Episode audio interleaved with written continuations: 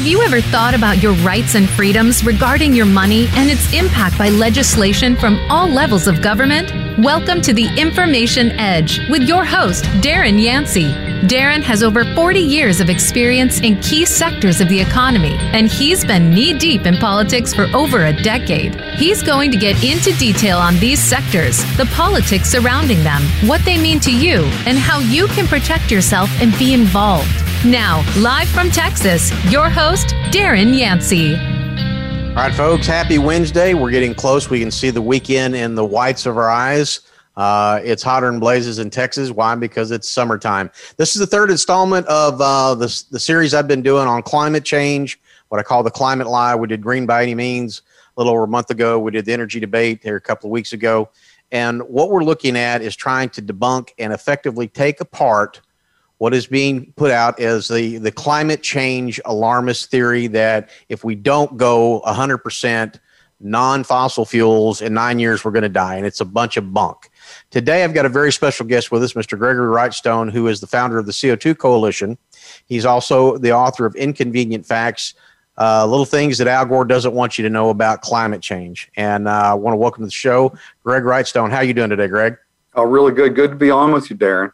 I got to tell you, in our in our pre in our preamble, I can already tell you, you're, you're the kind of guy that that I'm going to enjoy having, and we're going to have some fun.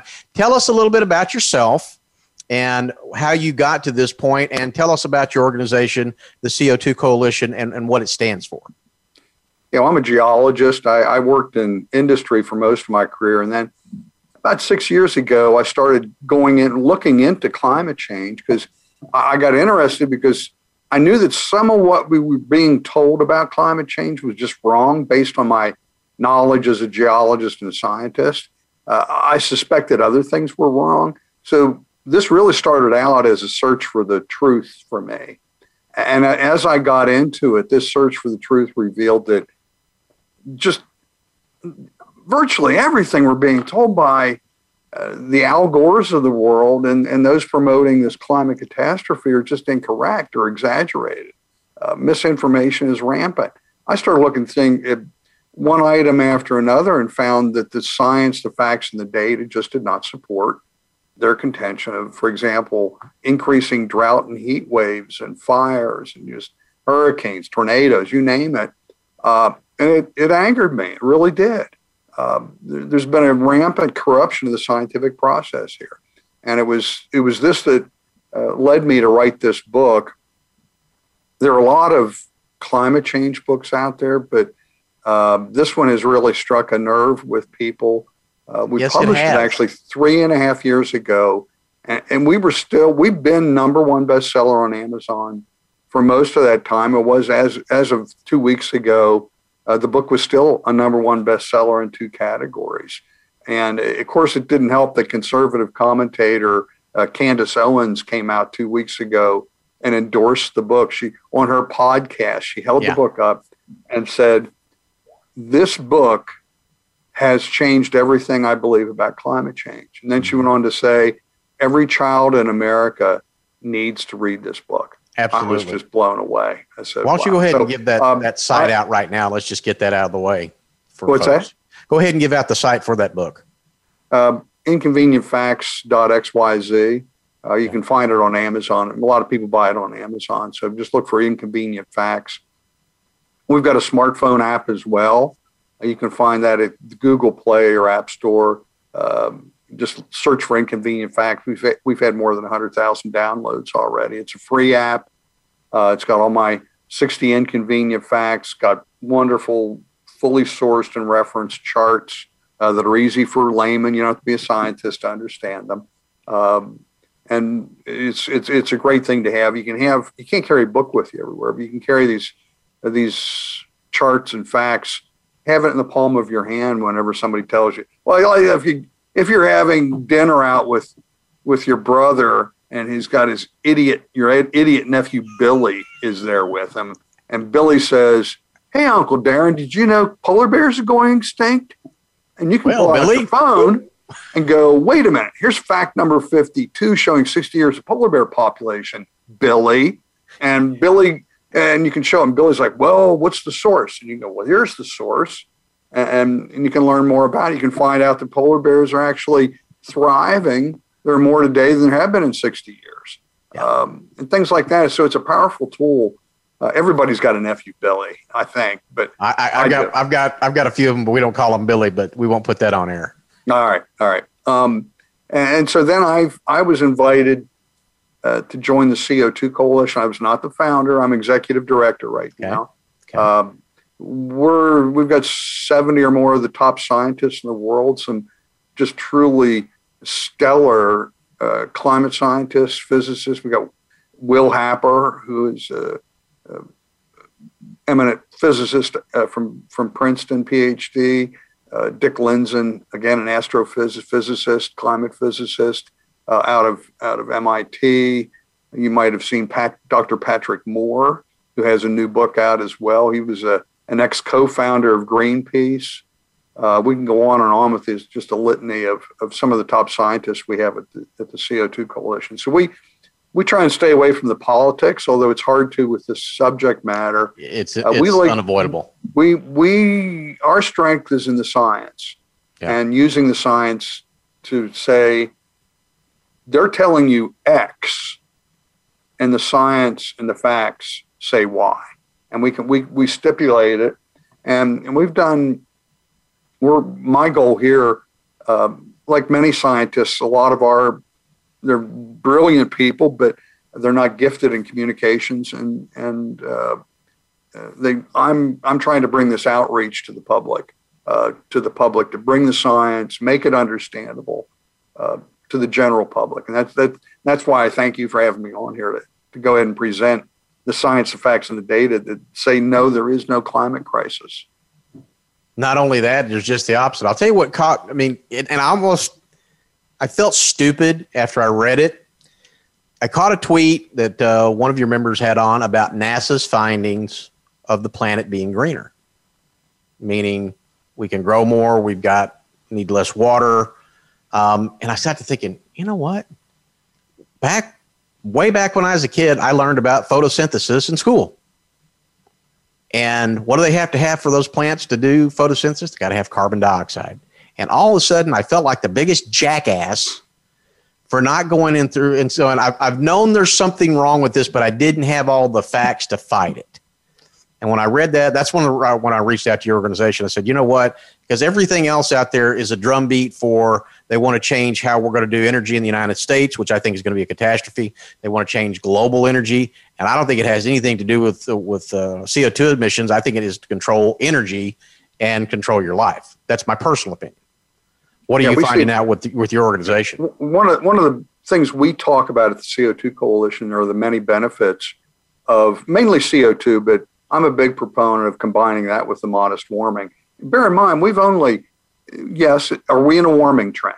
Yes, there's no doubt about it. We can see, but it started 300 years plus years ago, 300 plus years ago, long before we started adding a lot of CO2 to the atmosphere. That occurred in the middle of the 20th century when we started ramping it up.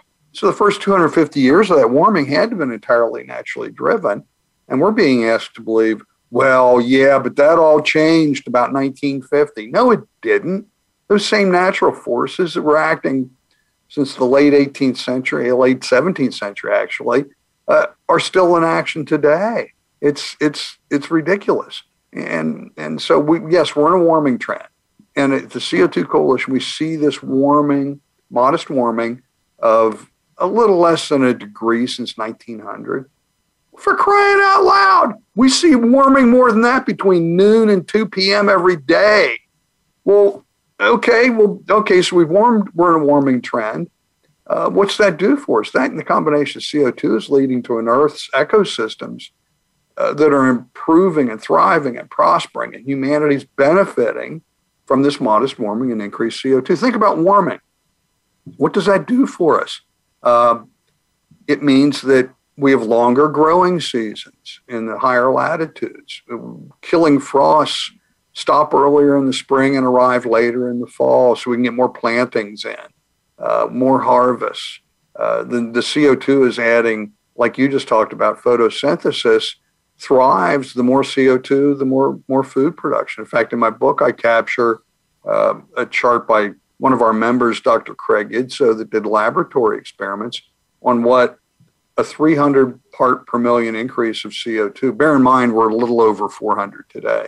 Adding 300 parts per million uh, in laboratory settings, he looked at the top crops in the world, uh, 75 of them, and, and adding that 300 parts per million means a 46% average increase in crop growth. 46% increase in crop growth. Nobody That's talks about that. Good thing. That is a thing that we should celebrate. Yeah. And and and rejoice that. Thank God we need more CO two, not less. And we, we we look at things like this, and you talk about a greening of the earth. Uh, that's what I call the biggest untold story of the late 20th and early 21st century. Is this uh, the warming combined with the CO2 is leading to this greening. In other words, greening is vegetation growth increase. And we see that uh, uh, much of the earth is, is increasing vegetation. Less than 4% of the earth is, seeing a loss of what they call browning instead of greening. Yeah, we should, again, we should that should be celebrated, it, and it's, in every single be. niche environment. Where we see it the most is in the are in the dry desert areas uh, and that's for a number of reasons. A warming planet means there should be a slight increase in precipitation, uh, which is a good thing. But this is Greg, combined. I want to I want to stop you there. We got to take a quick break. Let's come back to that because okay. you showed some stuff on your side of things that are happening in the Sahara that are really absolutely incredible. Folks, you're listening to the Information Edge podcast with Darren Yancey. Our special guest today is Greg Wrightstone with the CO2 Coalition and author of Inconvenient Facts. We're going to take a quick break, pay a few bills, and we'll be right back. Become our friend on Facebook. Post your thoughts about our shows and network on our timeline. Visit facebook.com forward slash voice America. In the spirit of Have Couch Will Travel, Dr. Carol Lieberman creates a haven of sanity in an increasingly insane world. Each day, we are bombarded with news of events that have never crossed our wildest nightmares. Society is spiraling out of control, and everyone is reeling from it. But now there's an answer. The best way to keep sane in this insane world is to tune in to Dr. Carol's Couch on Voice America. Dr. Carol, a certified media psychiatrist, will broadcast live from her Beverly Hills office every Tuesday at 1 p.m. Pacific Time. Call or log in and get help with whatever is sending you reeling whenever you need a soothing voice to calm and advise you. That's Dr. Carol's Couch every Tuesday at 1 p.m. Pacific Time here on America's Voice, voiceamerica.com. Voice America presents a new kind of health awareness talk show, the Sharon Kleyne Hour Health, Environment, and the Power of Water. Show host Sharon Kleyne interviews leading scientists to discover how each of us can become proactive in protecting our personal health environment in an increasingly unhealthy world. Every show offers new information that could save your life. The Sharon Kleyne Hour is health from an environmental perspective, your ultimate source for a personal environmental lifestyle. Listen Mondays at 10 a.m. Pacific Time on the Voice America Variety Channel and Wednesdays at 12 noon Pacific Time on the Voice America Health and Wellness Channel.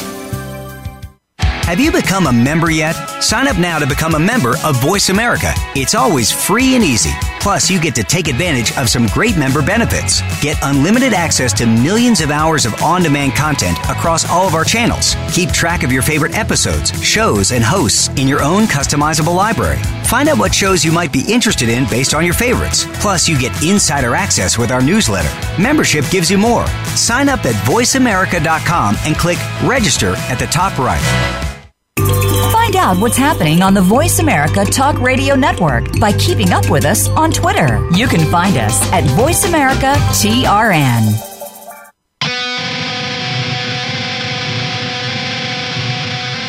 You are listening to the Information Edge with Darren Yancey. To reach the program today, call in to 1 866 472 5788. That's 1 866 472 5788. Or send an email to Darren at darrenyancey.com. Now, back to the Information Edge. All right, folks, welcome back to the Information Edge podcast. I'm your host, Darren Yancey. Today we have our special guest, Gregory Wrightstone with the CO2 Coalition, author of Inconvenient Facts. Now, right before we took the break, you were starting to get into what I, I almost call some of the modern day miracles of what's happening right now. And I, when I put this out, because I also do a Friday broadcast with a partner on iHeart, and we get into these issues. And the main reason I've been driving on this is because the amount of insane money that is wanting to be spent on infrastructure, and it is all basically a rollout of the Green New Deal. One of the biggest issues they'll come back and say, okay, maybe it's getting this, maybe it's getting that, but you're sacrificing the ice caps or you're sacrificing certain areas, rising oceans. What do you respond to that? Well, we're not sacrificing anything. It, remember, we talked, we were, we're in a warming trend. When you're in a warming trend, uh, ice glaciers retreat. Uh, that's what happens. We've seen it time and time again over the and I what we have to do is put this in the long term perspective. Is what that's what I do as geologist. Uh, so is sea level rising? Yes. The key question is not is it rising? Is it accelerating? And it's not. And we can we can do that by looking at the best long term data we have are called tide gauges, uh, and they go back, you know, a century and a half or a couple, some three centuries, but a large number of these go back know, 150 to 200 years. And we can see that, that the sea level rise started in the mid 1800s. Now, remember, I said we had 300 years of, of warming. It started. Right. So that warming started in the late 17th century. Actually, the it was the, the depths of the, what was called the Little Ice Age, which occurred in the year 1695. So we've been warming uh, since then. But it only it's interesting. The glaciers started retreating in the mid 1800s, which then led to sea level rise. So why did it take that long for glaciers to start retreating if it was that if if we were in a warming trend? That's because bear in mind in that late 17th century it was some of the coldest we've seen over the last 10,000 years. And it took it took that 150 or so years of warming to get to the point where winter or summer ice loss exceeded winter ice accumulation. Once that occurred, that was what we'll call a tipping point. So then the glaciers started retreating. They're in the in the middle of the 1800s, and we've seen it, it's been re, retreating about the same amount, and the sea sea level's been rising at about the same rate. Now, bear in mind, we've had about eight inches of sea level rise since 1900. That's not doesn't sound too alarming to me. Uh, and if it continues at that rate, uh, it's going to take 1,500 years at that same rate to get to some of these projections of sea level rise. And again, we don't see any acceleration. Should we be, be careful? There, there are there things we can do, of course, if they're in some low level, low level areas. And per, perhaps along the East Coast, we have actually the land is subsiding faster than sea level is rising. Um, it's a geologic process. We see, uh, believe it or not, the, the glaciers that melted uh, caused it's called isostat. I don't know what all the science. It's called isostatic rebound. There's so much weight from thousands of feet of ice that it depressed. Right. Uh, the, the, the and if you imagine, uh, we'll throw let's say Oprah Winfrey in a in a water bed, and you'll see when that when she gets in the middle, the back, the edges go up, right? And when and she gets some. out, and what we're seeing now is the glacier has has retreated. Those the boundaries are now subsiding slowly, and um, and that's what we're seeing. So you, you have to con you, when we're talking about sea level rise, uh, relative sea level rise is one thing, and that you have to combine both subsidence and sea level rise. So, uh, but yeah, there there are things. Is are the polar ice cap is the northern polar ice cap receding? Yes, slowly. Uh, but it might you might be interested. No, you could melt the entire polar ice cap, and it would scarcely do one thing at all for sea level rise. And why is that? That's Heads are exploding right now. By the way, you right? You can do that experiment at home with a jar, you know, glass of ice. Don't let the ice rest on the bottom of the glass. We can mark the the the level of water when the ice melts. The level re, remains the same. And it's so it's only land-based glaciers uh, that can contribute to that. In fact, I just are, are uh, you can go to the CO2 Coalition. I send out one email a week, and my goal is to have something that when you get that email, you go, "Huh, that's interesting. I didn't know that." And my email today that went out uh, concerned Antarctica, and there was just there have been stories regularly about Antarctica melting, and that uh, it's called the Thwaites Glacier. They call it the Doomsday Glacier because it's it's terrible, and we're all going to be overwhelmed with meters of sea level rise because Antarctica is melting. Well, all of those stories of our Antarctica melting are concerning the Western Antarctica. It makes up about 15 or 20% of Antarctica. And is it melting? Yeah, a little bit. It's the only part of Antarctica that is. Why is it melting? Because it sits atop the West Antarctic uh, rift zone. It's one of the most highest heat flows on Earth. It's called nature's blowtorch, they say, because of all the volcanoes underneath the ice. So it has nothing. Yeah, they call it the Doomsday Glacier to get everybody, and everybody's got to be living in fear. But it has nothing to do with global warming. It has nothing to do with man-made climate change. It has nothing to do with a warming atmosphere. It has everything to do with the heat flow coming from this volcanic rift system underneath it. So that's uh, going to happen. They won't tell you that. Yeah. But, and but, yeah, but you'll. you Greg, here's a here's a question that's that's kind of burning my mind. Let's go back to that that small ice age where we started seeing the warming trend. Correct me if I'm wrong. Wasn't that caused from a volcanic eruption? No, that was no, not the, caused. Okay. No, it was it was exacerbated by a volcanic eruption. Okay. There was a, so it impacted it. Gotcha. Yeah, in fact, it was it was the volcano Loki. Loki. Uh, if you've ever watched the History Channel uh, uh, episode on Vikings, uh, there was a, a guy there named Loki. He's he's a guy from Viking lore, and it's named after him. And it erupted, uh, and it it did bad, bad. I mean, it was already very cold, and then it really got bad with with this. And it was a it's called an effusive volcano. It's not explosive. In other words, it it, it spews out lava, and and what it does, there's so much sulfur dioxide emitted in that type of eruption. You can see that like Kilauea but there was so much sulfur dioxide, and that's what blocks out the sun for years. It's that the, the, the sulfur dioxide. Um, and North America was thought to be some four or five degrees centigrade cooler this summers over the next couple of years. It affected worldwide temperature. So took things from bad to worse. And in fact, the Danish government, uh, this was in Iceland, uh, considered for a time evacuating the entire island of Iceland. It was just so bad. Um, so yeah, there was the, the, these these glacial events, the, the, little glacial events like this, the little ice age, the cooling periods. We're not we're not really sure why they happen.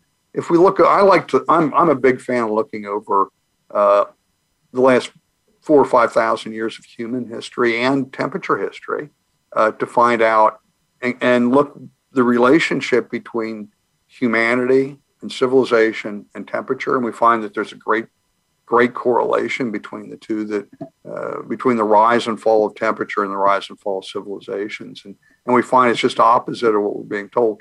Each of these there were three major warm periods before our current one and each one of those equated to uh, human prosperity and great civilizations rising up. And it was the cold periods between those with the names like the Greek Dark Ages, the Dark Ages, and the Little Ice Age that were horrific. It was the cold periods that brought uh, crop failure, famine, pestilence, and mass depopulation. Just opposite of what we're being we're being told: fear the heat. We can't yes. let it get a degree and a half or two degrees warmer, or we're all going to die, and there's going to be famine, and and it's going to be awful. That's not what history tells us. History tells us just the opposite. Um, I mean, we had the Minoan warm period, the Roman warm period, and the medieval warm period. There's a reason the Romans wore togas, by the way. It was, it was really hot. warm, and it. But again, civilizations, humanity prospered. Uh, North Africa was the breadbasket of, of the Roman Empire, uh, where it's mostly desert today. And so, how did well, we get down this back. this path? Because you know, like I said, when I started reading your article, and I and I went back and I and we're going to come up on a hard break, so we maybe not get into this segment, but how did we get on this path of where this pathological media lie, which really it started before Al Gore, he just put it on steroids. How did we get from reasonable science to this absolutely media hysteria? And that's there's no other way to put it. It's media hysteria that if we don't do these things, that we are going to die, that the planet's going to dry up, all this garbage, and the facts say no. How did we get there? Yeah. Yeah, I'm asked that a lot. Basically, you're asking me why are they lying to us? Isn't that your question? Well, okay. I'm trying to I'm trying to be nice about it. But yeah, why are they lying to us? Well, I I get asked that a lot. And I, well, I'm going to tell you what I tell all my hosts that interview me. Uh, you, Darren, are just as qualified as I am to tell me why they're doing it. I can arm you with the facts and the data that says this is what they're telling you, and this yeah. is what the truth is. I can arm you with that, but you and every single one of your listeners are just as qualified as I am to say why they're doing it. We, I know I hear, what is it? Is it control? Is it taxation? Is it destruction of capitalism, uh, tearing down of America? I don't know. I, I do know, though, that your listeners are being lied to about this, about so many of these issues. And it's it, it, goes to the detriment of, of America. And we should probably, at some point, need to talk about um, China versus the United States here and, and what's going on with uh, the policies that are being proposed and, and how China is benefiting greatly. And uh, President Xi right now has to be rubbing his hands together in glee because uh, he would like nothing better than to bring down the American economic system and bring us down. And he he's doing it's it's happening. He doesn't have to do anything. Yeah. All he has to do is stand back and and watch, and um, American greatness will, will, will, disappear, and we'll be we'll be beholding. And we'll talk about that uh, maybe in, in, the after the next break here uh, about how we're trading one dependence in the Middle East on oil that we finally got away from to another dependence in Asia and China. Yeah, it's it's it's we're not doing some smart moves, but I have faith that the uh, American voter is going to make some changes and make some changes very soon. All right, folks, we're up against a hard break. You're listening to the Information Edge podcast. I'm Darren Yancey. Our special guest today, Greg Wrightstone of CO2 Coalition, excuse me, get my mouth working, the CO2 Coalition, and author of Inconvenient Facts. We're going to take a quick break and we will be right back. Become our friend on Facebook. Post your thoughts about our shows and network on our timeline. Visit facebook.com forward slash voice America. Are you finding your frequency? It can be described as that space between failure and success. It's the future of digital media. It's finding your voice. It's engaging topics, content, and ideas. Jeff and Ryan discuss the digital media space and all of its aspects. It's about making the mistakes, taking the chances, summoning the intestinal fortitude to step out of your comfort zone, and discovering what you can accomplish when you decide to try, decide to learn, decide that you have something to say, and find your frequency. Live Fridays at 12 noon Pacific Time, 3 p.m. Eastern Time on the Voice America Variety Channel. Tune in to the Patricia Raskin Show on VoiceAmerica.com every Monday at 2 p.m. Eastern Time and 11 a.m. Pacific Time. This is the program that helps you turn obstacles into opportunities, challenges into solutions, and find answers to tough questions with the award winning powerhouse voice of radio, Patricia Raskin. So tune in and call in to the Patricia Raskin Show, Mondays at 2 p.m. Eastern Time and 11 a.m. Pacific Time, right here on the Voice America Variety Channel.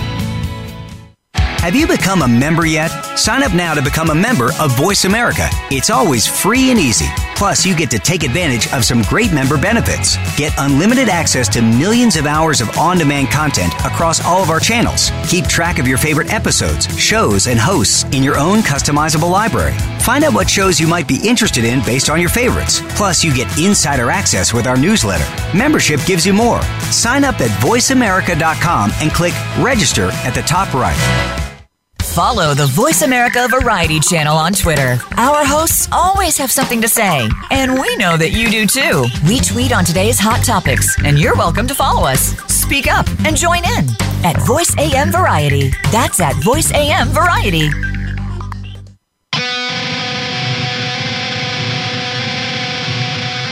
You are listening to the Information Edge with Darren Yancey. To reach the program today, call in to 1 866 472 5788. That's 1 866 472 5788. Or send an email to Darren at darrenyancey.com. Now, back to the Information Edge. All right, folks, welcome back. We have our special guest, Mr. Greg Wrightstone from the CO2 Coalition and author of the uh, Anti Climate Alarmist Inconvenient Facts. One of the things that led me down this path, that led me to your organization, was um, I, I, focus on a lot of policies. I don't do I don't tear things out of the headlines. I look at nuts and bolts, and I cover things that I've been a lot of experience in insurance and trucking, and, and done a lot in, in infrastructure. And the current infrastructure programs that are coming out right now that is being touted by the president and large segments of the House, the House Transportation Committee, Senate uh, Transportation Commerce Committee, is effectively a rollout of the Green New Deal and wanting to electrify the grid. And and I know a significant amount of issues on that technology. I don't think EVs are the way of the future yet. They could be, maybe they are. Uh, we know we don't have enough power if we flip the switch and everything was EV right now to power them, but they're talking about making trillions and trillions of dollars in infrastructure investments. And it's all based on one thing right now that if we don't do it, we're going to have problems. At the same time, we know that the United States has got the largest reserves of coal on the planet. We lead in reserves. We've got the fifth largest reserves of natural gas. We have our energy independence, but we're not using them. So, what do you see happening with some of the policies and some of the things being proposed right now in infrastructure um, that are directly anti CO2? Well, we're yeah, you're, right. It's all anti CO2. It's yeah. all directed against CO2. They're all of these policies, anything dealing with climate change, their main goal is to restrict CO2 emissions. It's the demon molecule, where we consider to be the miracle molecule that's that's leading to an Earth that's thriving, prospering, and greening, and mankind's benefiting from this. And so, yes, these policies, their goal is to make all fossil fuel sourced electricity generation sources and transportation uh, extremely expensive. That way, it makes um, the renewables, the or I call them the unreliables, uh, makes them look affordable and attractive compared to that. And it's going to they want your gasoline prices to skyrocket. So your electricity, uh, your your Tesla or your Nissan Leaf or whatever you want to buy, uh, all of a sudden becomes more attractive to you. You don't have to be spending 50 dollars every four days to fill up your car, or whatever it is. Um, and these are, you know, this this climate panel. Uh, right now, it looks like the Republicans are saying no. It's going to be what like 1.2 trillion in the infrastructure and no nothing related to climate. But on the other side, they're talking to Joe Manchin and, and Kyrsten Sinema. Well, we'll do the rest of it, another 1.x trillion that we'll put the climate change stuff in, and we'll do that under reconciliation. That's that's the deal they're trying to do right now. So instead of doing a bill, just do it under reconciliation. Yeah. Well, they'll do the they'll do the infrastructure or clean infrastructure bill with no climate. This is this is kind of what we're hearing uh, with no infrastructure, and then the then the Democrats are going, oh yeah, but by the way, you know, once once we get that, we'll do another bill that we only need 50 votes for, and we'll get it in under reconciliation. Uh, the Republicans say I have to be very careful, uh, but it's again, it's all the intention here is to increase costs across the board for for everybody, uh, and then when you increase energy costs, that increases costs for every widget that's made in America, no matter what we do, transportation, and it's uh, it's it, it's it's crazy what they're trying to do. And again, what they're these are what I call a solution in search for a problem. There is no climate crisis. There is no climate emergency. By almost every metric we look at, the Earth's ecosystems are improving and getting better. And humanity, again, by almost every metric we look at, crop production, life expectancy, uh, extreme weather, extreme weather related deaths are going down. Fires are not increasing across North America we're 20% of what it was 80 years ago, both number and, area burned, uh, declined significantly. Uh, they're lying to you about droughts. Droughts are in decline, not increasing. Deserts are not expanding, they're shrinking. And the, the, the science is stark and clear that the earth is, is, is improving, not going into one climate catastrophe after another. They're just they're lying. You're being lied to, and it's it's my mission to expose these lies. And it's our mission at the CO2 Coalition to get this information out there. So if you go to the CO2coalition.org, um, if you if you like what you're hearing and you want to support it, uh, we're looking at putting billboard. My next billboard I'm going to put up It, Scoot a little bit to, uh, I guess, your left. There we go. That's his billboard he's got in Pennsylvania right now. Yeah, 35,000 cars a day go past that. My next one's going to be um, sleep well. There is no climate crisis. You know, just simple facts. Get people heads will be exploding, and I don't care. We got to get this. Got to get this information. Well, let me tell you one of the biggest emails I get. Uh, my partner gets them when we do this on Friday as well. Is a lot of folks that you know they're we'll call them good good souls with conscience.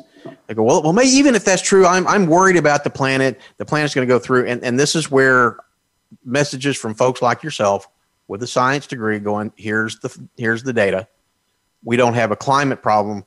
As a matter of fact, one of your slides grabbed my attention that if they do everything that they're doing, we could actually be in a CO2 crisis level that could impact our ability to keep the planet green. Did I did I misinterpret that slide? Yeah, no, you're you're you're right about that. We've been uh, in a, a 40 million year decline of carbon dioxide about 40 41 million years ago.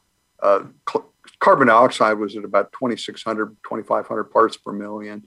Uh, we're at a little over 400 today. But at the end of the last ice age, uh, we got down to a, a dangerously uh, low level of 180 parts per million. Why is that dangerous? Because at 150, plant life can't survive. Oh, that's that scary. would have been a. We nearly got there. It was the lowest CO2 levels in, in Earth's history. It's believed to be, at least since the beginning of the at the end of the Precambrian. From now, uh, so we we reached almost reached what I, that would be a true climate apocalypse if we ever got to that level. Uh, we've increased CO2 now and we're seeing the many benefits of this increasing CO2. And uh, so, yeah, it got to extremely low levels. Uh, and bear in mind, CO2 levels throughout history have been driven. It, it, we're being told CO2 is driving temperature, right? That's what they're trying to tell us. Well, Correct. that's not what history tells us. If we look back, particularly, we can see that uh, over the last 400 to 800,000 years, the the ice core data from Greenland tells us that that that first temperature changed and then CO2 levels changed. And that's because the ocean is the main driver of carbon dioxide. It's the big what they call a sink. In other words, and cold, it's it, it's a little counterintuitive that cold water means that it absorbs more CO2. Usually you think, well, if it's if it's hot water, it'll dissolve more sugar right. or salt. Uh, that's right. true, but not. It's just the opposite with CO two. The cold water absorbs a lot more CO two, and hot water expels it. You can do that again. We can do a little experiment. We did one early with the ice in the glass. Get a liter jar of ginger ale and pull it out of your, your, your refrigerator and open it up. What's it do? It goes. Now take it. It's hot in Texas right now. Now put oh, it yeah. put it out on your patio let it sit there for three hours and open it up. What's going to happen? You know what's going to happen. Boom. It'll be like a volcano. And that's because that CO2 that's in that ginger ale is being expelled by that the warm the warm fluid in there. And we see that. So when it warms up uh, during the inter, what we call interglacial periods, like we're in right now, uh, with the warmth, welcoming warmth of this interglacial period. And so when the oceans warm up, they expel CO2. So CO2 levels historically have been driven by temperature, not temperature being driven by CO2. That's that there's nobody that can dispute that. That's just a fact. But they're saying, oh well, yeah. Now, and I will say that the CO2 we've seen over the last, well, really since the mid 20th century, the ma- majority of that increase is coming from fossil fuel burning a small amount, five or six percent from cement manufacture, but it's mainly burning of fossil fuels. And again, I'm okay with that because I love CO2. Look in the back of my SUV, I got a big bumper sticker that says "I heart CO2," and I, I was at the gym this morning wearing my "I heart CO2" T-shirt uh, it, it, it encourages lots of interesting conversations. I'm gonna have to get one just just for the sake of having the conversation because I got to tell you something. It's this is you know one of the things I liked about your slides. You didn't argue that the fact that yeah we're heating up some. You didn't argue about the fact that some of it's man made. Um, nobody's in disagreement. We don't want polluting skies. We don't want dirty water. And I think things are being put into place to prevent the pollution. Um, it's a matter of how much is too much. And from everything I've read thus far, we're a long ways away from having too much. Is that correct? Oh, absolutely. And at this rate, it would take, I mean, yeah, we might get to 500 parts per million, maybe 600, maybe in a, a couple of centuries. But, but again, there's nothing detrimental to having a lot of CO2 in the atmosphere, not until you get to, to a lot higher than it's, if we look in the past, uh, we maxed out early in Earth's history with about 8,000 parts per million. Again, that's what 20 times what we have today. Right. Um, and life and life and plants flourished. Uh, the big picture here in Earth's history geologically is that great events occurred at different times in Earth's history that sucked huge amounts of CO2 out of the atmosphere. And, and it's called sequestration. They sequestered it in the rocks. For example, uh, during the Carboniferous period. It was called the Carboniferous period for a reason because those were the parts of the old coal swamps, just huge coal reserves. Most of the coal reserves we're exploiting today were formed during this period. And it was, it, it, I, as a scientist, I find it's interesting that the woody plants and trees evolved.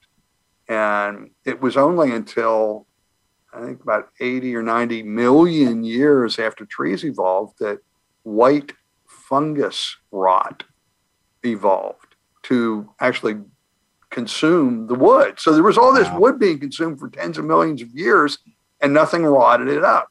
You can't have if you if you down a tree right now in a swamp, it's gone within you know yeah, nine it's months. It's it's it's rotted and gone. Well, there wasn't. Thought. we yeah, we got to take a quick break, then right. we'll come back and wrap the show. All right, folks, we're listening to the Information Edge podcast with Darren Yancey with our special guest Greg Wrightstone of the CO2 Coalition and author of Inconvenient Facts.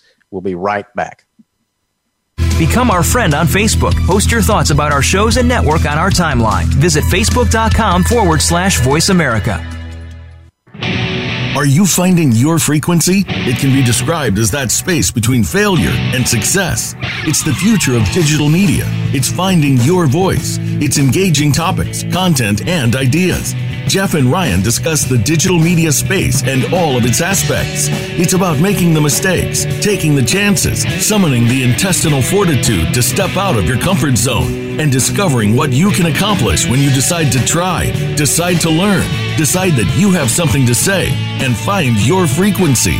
Live Fridays at 12 noon Pacific Time, 3 p.m. Eastern Time on the Voice America Variety Channel.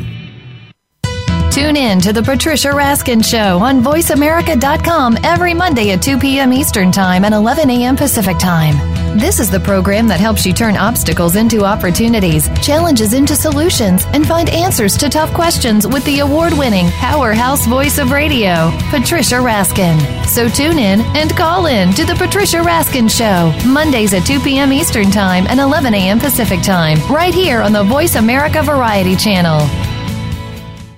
Have you become a member yet? Sign up now to become a member of Voice America. It's always free and easy. Plus, you get to take advantage of some great member benefits. Get unlimited access to millions of hours of on demand content across all of our channels. Keep track of your favorite episodes, shows, and hosts in your own customizable library. Find out what shows you might be interested in based on your favorites. Plus, you get insider access with our newsletter. Membership gives you more. Sign up at voiceamerica.com and click register at the top right. Follow the Voice America Variety channel on Twitter. Our hosts always have something to say, and we know that you do too. We tweet on today's hot topics, and you're welcome to follow us. Speak up and join in at Voice AM Variety. That's at Voice AM Variety.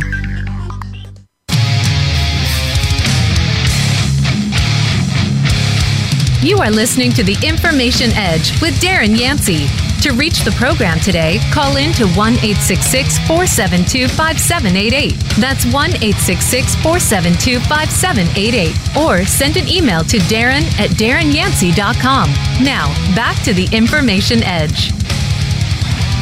All right, folks, welcome back to the final segment of the podcast. We do have Mr. Greg Wrightstone of the CO2 Coalition and author of his book, Inconvenient Facts.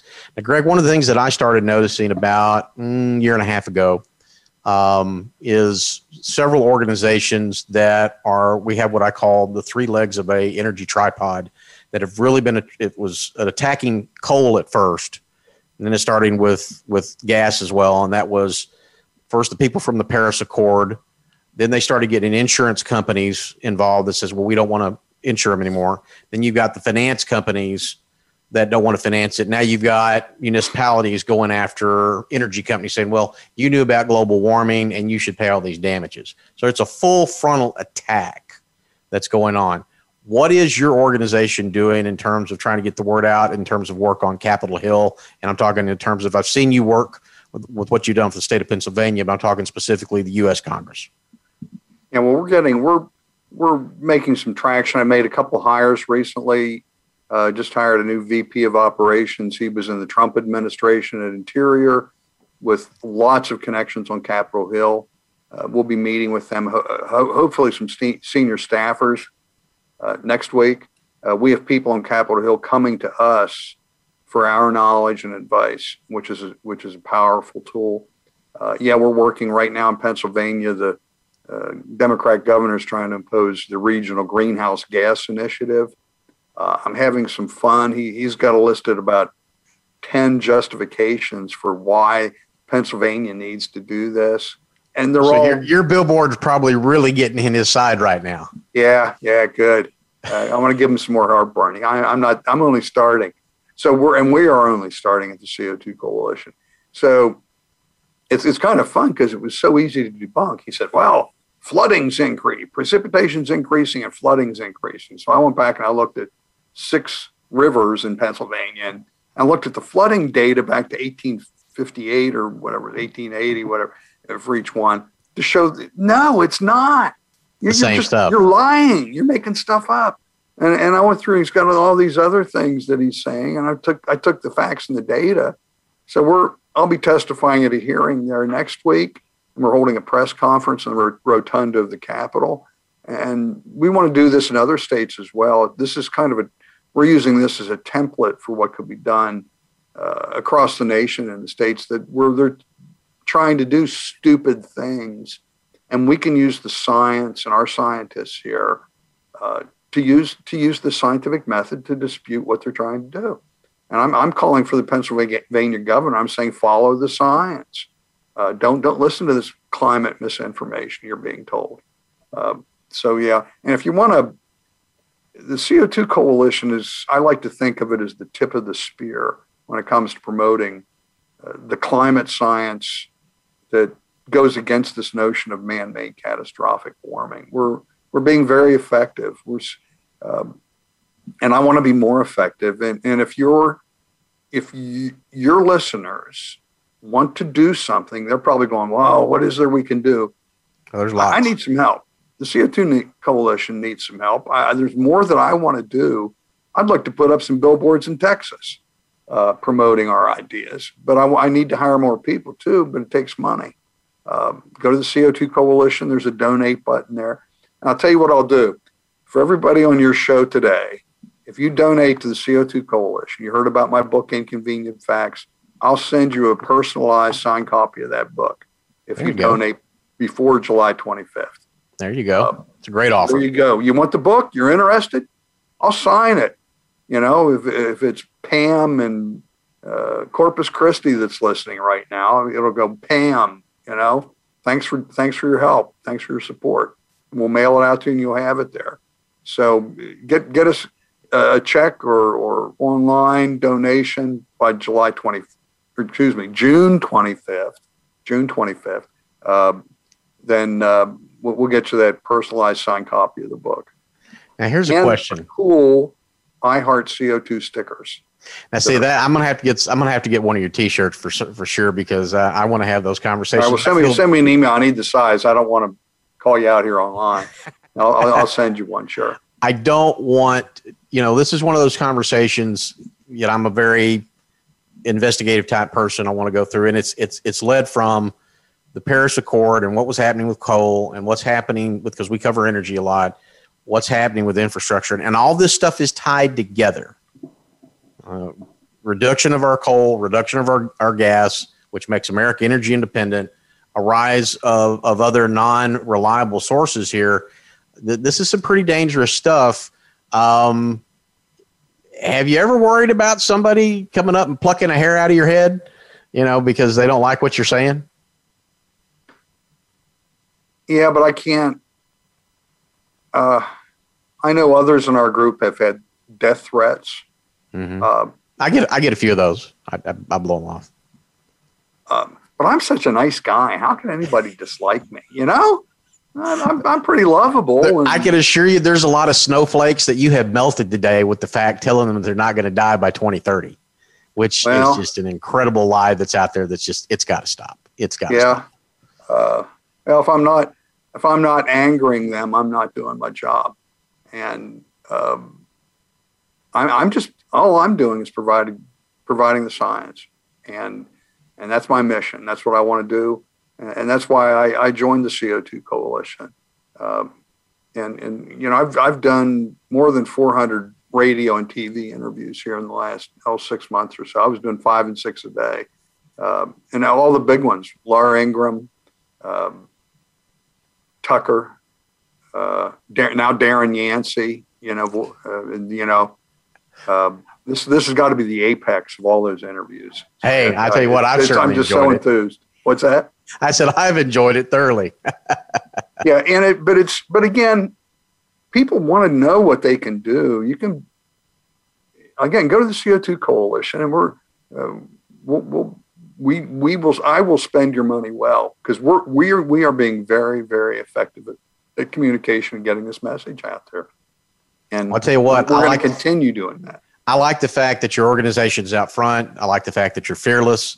And, and most importantly, I like the fact that you're putting out the truth when realistically there is there's no other organization I'm finding that's willing to put that out. You could say, I don't want to say NASA's putting it out. I mean, they put out some facts about greening, but they're not certainly promoting it.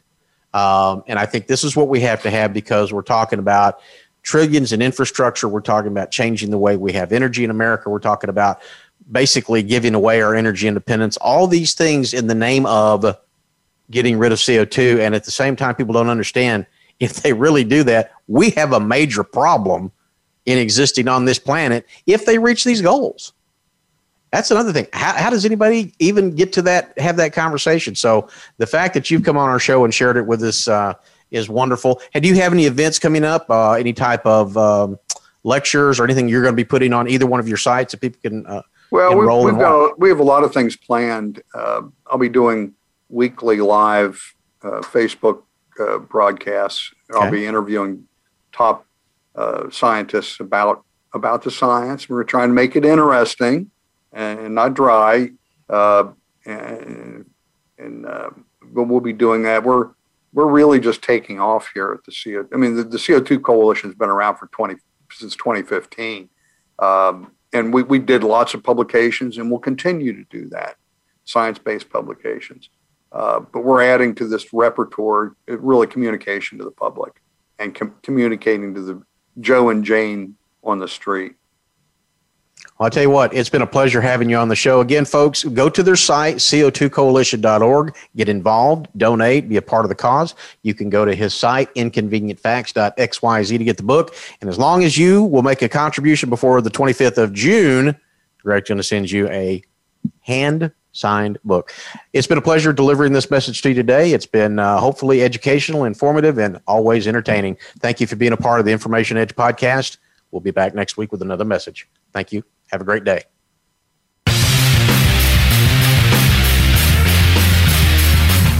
Thank you for tuning in to the Information Edge. Please join your host, Darren Yancey, again next Wednesday at 1 p.m. Pacific Time, 3 p.m. Central, and 4 p.m. Eastern Time on the Voice America Variety Channel. We'll have more to share then.